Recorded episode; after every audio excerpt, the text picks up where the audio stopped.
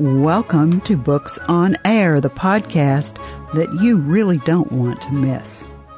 You're about to get a sneak peek at what goes on behind the scenes with authors. They'll tell you their secret recipe for creating a book. You'll find out where they get their ideas, and you'll get the inside scoop on their new project. Want to know more? Terrific. We'll tell you where to find them on social media. Are you ready? Okay, let's meet today's author. Joining me is Dustin Benson. He's here to talk about his wonderful book of poetry, Writings of an Amateur, Volume One: The Young Poet. Dustin is a Marine Corps veteran who balances his time with working at 24 Hour Fitness, working as an executive assistant to a psychiatrist, a division director with the nonprofit organization Toastmasters District 5 in San Diego, and he's an author and a poet. His passion and his concern with the growth of those around him fires his creativity to not only tell his story, but also his observations. Dustin, welcome. It's such a pleasure to have you. Thank you for having me. I'm always curious. Often, poets, authors, writers will have some kind of backstory. They either started writing as a small child, or they had a relative who was a writer, or there was a teacher somewhere along the road that encouraged them, that recognized something about them. Sometimes life events will inspire someone to start writing. How about you? How did you start writing? I initially started writing really when I was fairly young. It was kind of just words would appear in my head, and so I would start writing them down. I was often known for carrying a pen or pencil or even paper with me. If I didn't have paper, I would write on a napkin. If I didn't have something to write with, I would find something to write with. And it just kind of became an outlet, I guess you could say. And as I started getting older, then I began taking classes like creative writing, or more specific towards like English and literature. And so the professors in those classes would help nurture my writing skills. And then as I even got more older, just life events happened, and they just kind of tailored the writing style as well as what I wrote about. Well, you're talking to a former English teacher, so that warms the cockles of my English teacher heart to hear you say that, because I don't know a teacher alive, especially an English teacher alive, who would not love to hear the words that you just said, that you were nurtured by your teachers. I think that's absolutely amazing. What drew you to poetry? I think poetry specifically, because I did start with poetry, it was the rhythm of it. It was kind of like a dance and a song that I was able to create without the tediousness of actually composing music. It made it to where it was a little more appealing. And just from observations, people I noticed preferred poetry over a story, because a poem is typically, there are longer poems, but typically a poem is very short and somewhat simple, so a reader could get through the poem in a matter of minutes, whereas a story that you have to pick up could take longer. And I was just seeing a trend that people, when they wanted to relax, they wanted something that they could finish, that they could start and finish in one sitting. And so that's where I started with poetry. I like what you said about the rhythm, because I think the rhythm of poetry is soothing for us as human beings. And you're right, the shortness, being able to read the poem, I almost think of a poem as if it were a work of art hanging on the wall of a museum. Even though you and I may read the same poem, I may see something in it that you did not see, and you may see something that I don't see. I think that's one of the wonders of poetry. how do you, where do your themes come from? Are you inspired by daily events? Are you inspired by things you see? What are your inspirations? Almost, I want to say all of the above. I have written things based off of what I was feeling at the moment. I've written things where I was, for example, watching a conversation, and I wrote a poem about that conversation. As even though I couldn't hear the conversation, I made it as if I was making the conversation from a third person view. I've written on things that have happened to me that I think are common with other people, and it's like, this is how I felt. You shouldn't be afraid to also feel it, and more than likely you probably do feel that same way, and that's okay, kind of thing. Just literally almost everything. I've written poetry on random things, such as a tennis ball once, just a sitting tennis ball, and I was like, I'm going to write a poem on that. I love it. I love that idea that your mind is that creative.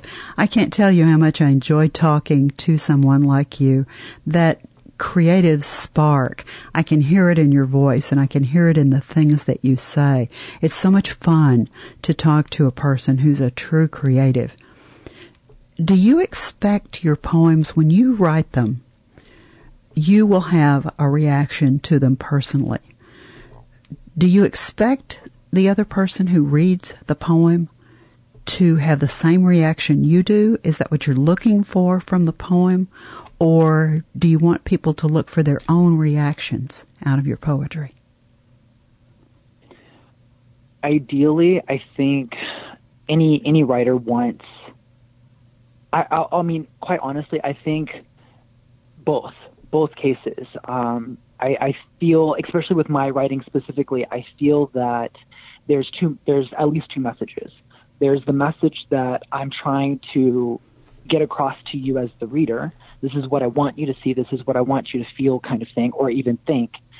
But then there's also the subtle message behind it of, this is an open forum for you to experience what you need to think and feel at the moment, whether the words that I write trigger a memory within you that obviously I wouldn't share unless I know you directly, kind of thing. But even then, experiences are different. So I think it's kind of both. There's a message that I want the reader to find and see and hear and understand. But then there's also that freedom that I want the reader to be able to see the words and make their own interpretations from it, or feel their own thoughts and feelings from that, and maybe even spark their own creativity to not necessarily write themselves, but to do something that they're passionate about. And if I can help to drive that and motivate someone that I may not even know, then that makes me smell even more like I've done my job in the world. Well, you're nurturing by your poetry and by what you say. You're nurturing other individuals and encouraging those other individuals. I'm curious about, you're a Marine veteran. And that's correct. When you were in the Marine Corps, thank you for your service, by the way, did you write poetry while you were in the Marine Corps, and how did that experience influence your work? I did. I wrote poetry and for a little bit short little stories in the beginning of my Marine Corps career. I think I don't want to say naive, because that sounds kind of negative in a way, but the naive personality of my youth was still in effect. And I definitely looked at the world with a shaded color of glass, that everything's great and all that. But there was an instance in my Marine Corps that there was a shift. And events occurred, and for a while I actually stopped writing.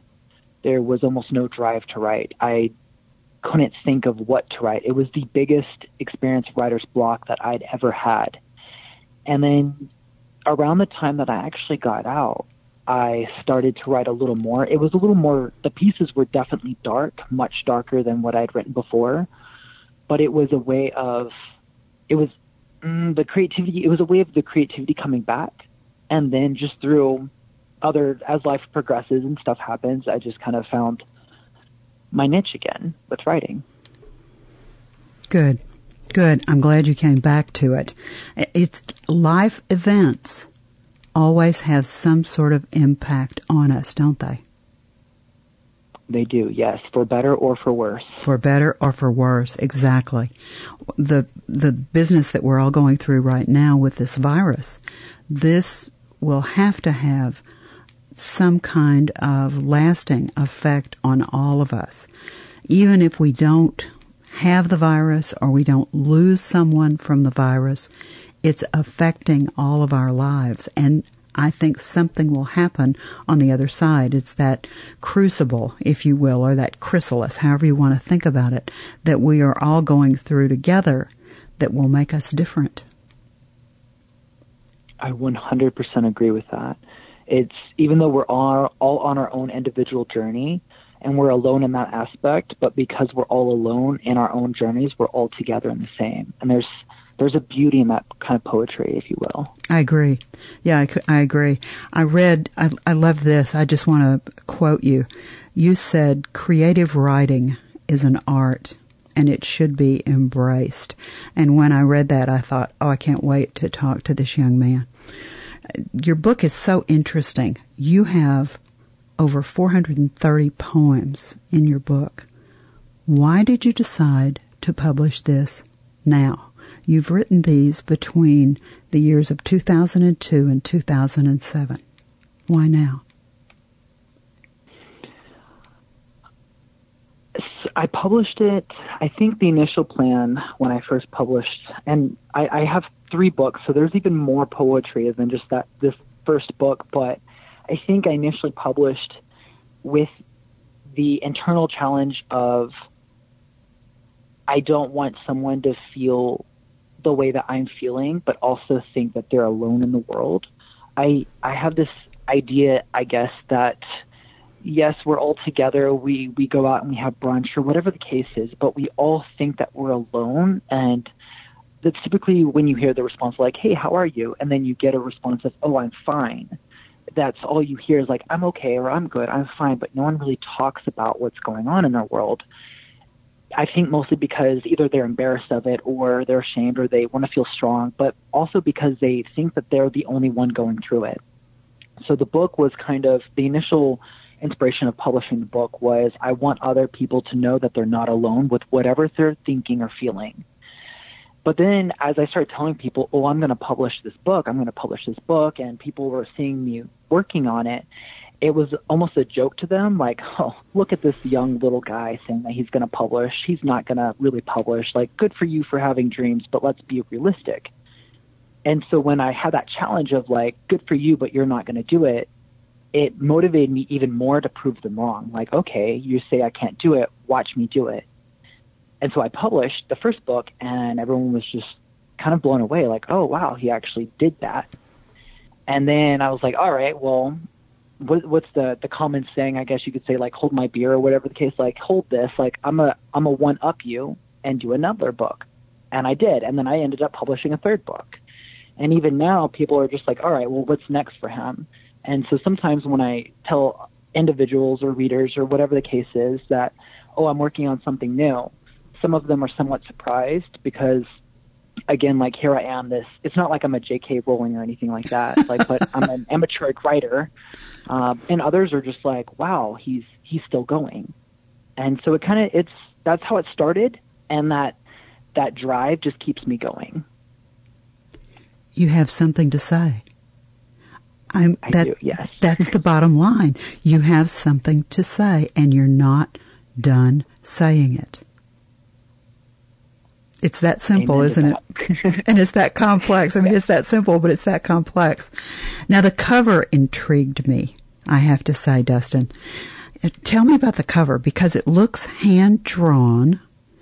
It is a hand, and the it looks like, did you do this? Okay, so no, I actually did not do it. You are right, it is hand-drawn. Every cover of my current three books, each one has been hand-drawn, and each one's been drawn by a different person that I vaguely gave them an idea, like, this is what I'm looking for. Here are some pieces that will be in the book. Now you have free reign to do whatever you want for this cover, as long as it has, for example, like the title and my name.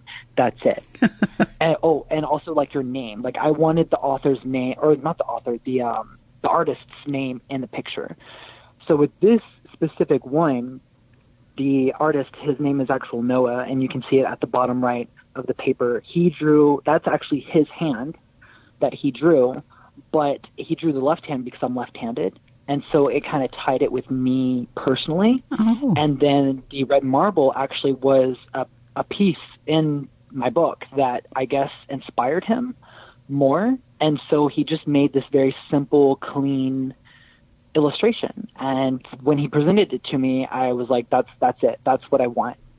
And we just went from there. I actually have the original drawings of each of the three books, which is kind of cool in that aspect as well. Oh, yeah, I love it. And I love that you're having the covers hand-drawn. I think that's different. It's unique. I really like that idea. You know, we've done nothing but talk about the book. So do you have a poem that you would like to share with our listeners? I do, yes. I have chosen a poem. It's somewhat short and simple. But again, that's kind of how I communicate, short, simple, and straight to the point. And it's for those who have the book and would like to read along as they're listening to this. It's actually on page 225. The title of it is I Saw Her Smile. And this is how it goes. I saw her smile so brilliant in the bright blue day, her face a shining rose in her luscious way. She hugged me, oh, so gently, gracefully did she smile. But who she is and was, I could not tell. I saw her smile so brilliant in the bright blue day, her face a shining eternity in her heavenly way. And that's it. I love it. You took me right there. I could just see it. And of course I envisioned someone. Is this written for someone or about someone that you actually saw? This was a stranger that I had bought in flowers for. I don't know, literally I don't know who she was. I was walking around that day and I saw this woman and she just looked so sad and distraught. And there was a flower shop nearby, so I was like, okay, if I were sad, what would I want that would make me feel better? And I was like, flowers. You can never go wrong with flowers. So I went and I bought these flowers, and I just walked up to her, and I was like, these are for you. And she was very confused, obviously, because we don't know each other. And she was like, oh, I didn't get those. And I was like, no, I bought these for you. And I handed them to her, and she's like, are you sure? And I was like, yes, they're for you. And she started crying, and she was like, thank you. And I was like, I really hope that your day gets better. And so she hugged me, and then that was it. And so I wrote the poem about this mystery woman that I made her feel better, basically. Wow. I'm so glad I asked that question, because what a great story behind the poem. Now, we need to let our listeners know where they can find the book.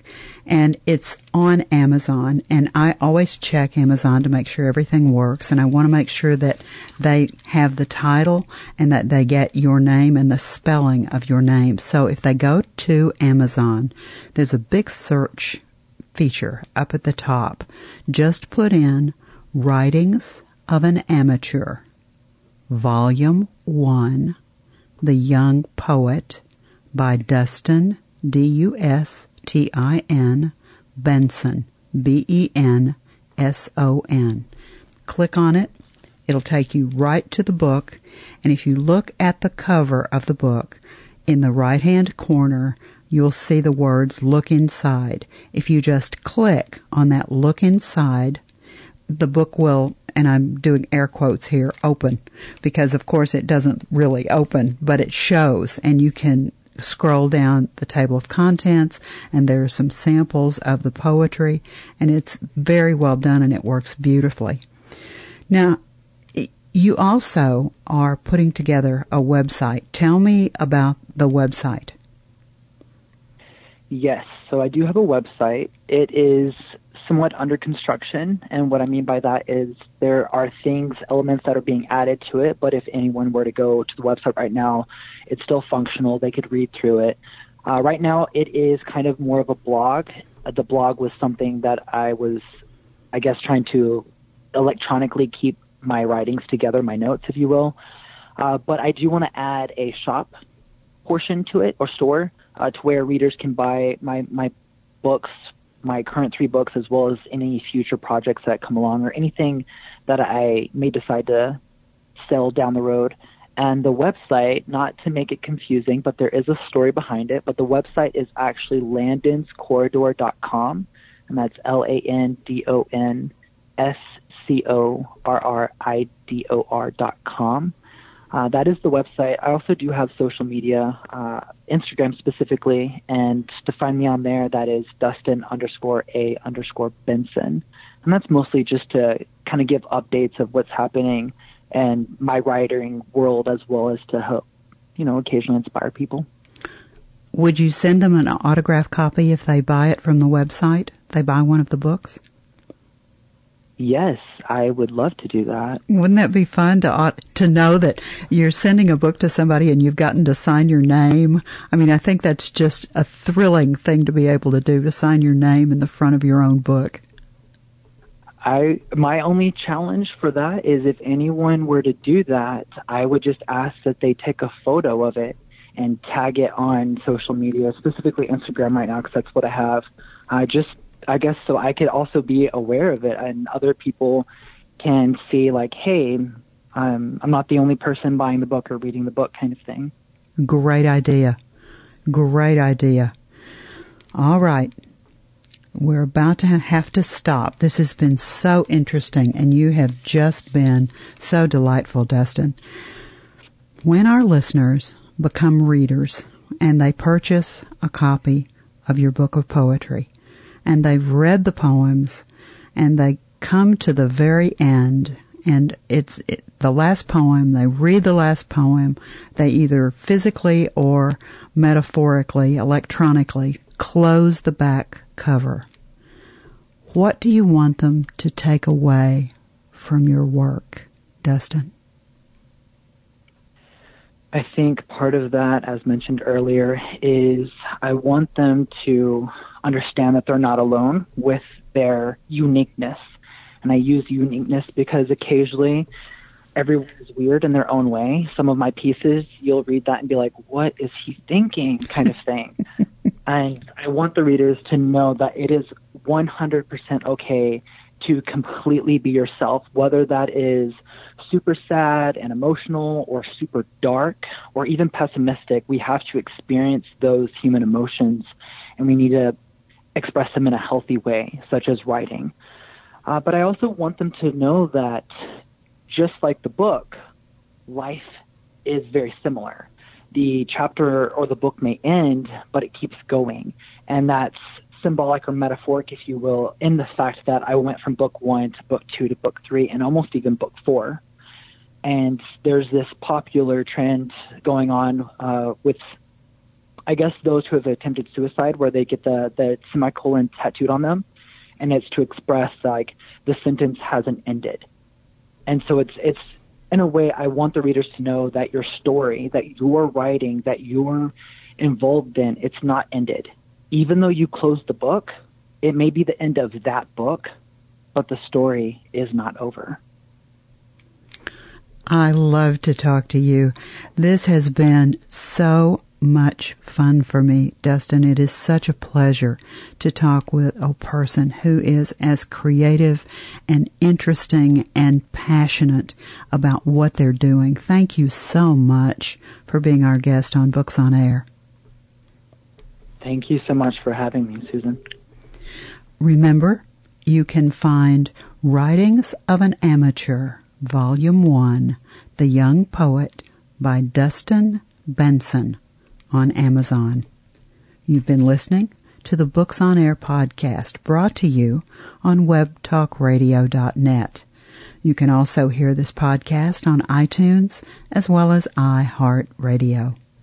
I'm Suzanne Harris, And I hope that you'll join me on our next Books on Air podcast. Remember, it truly is the place to be because you never know who's going to be here. And I'd like to thank you so much for listening.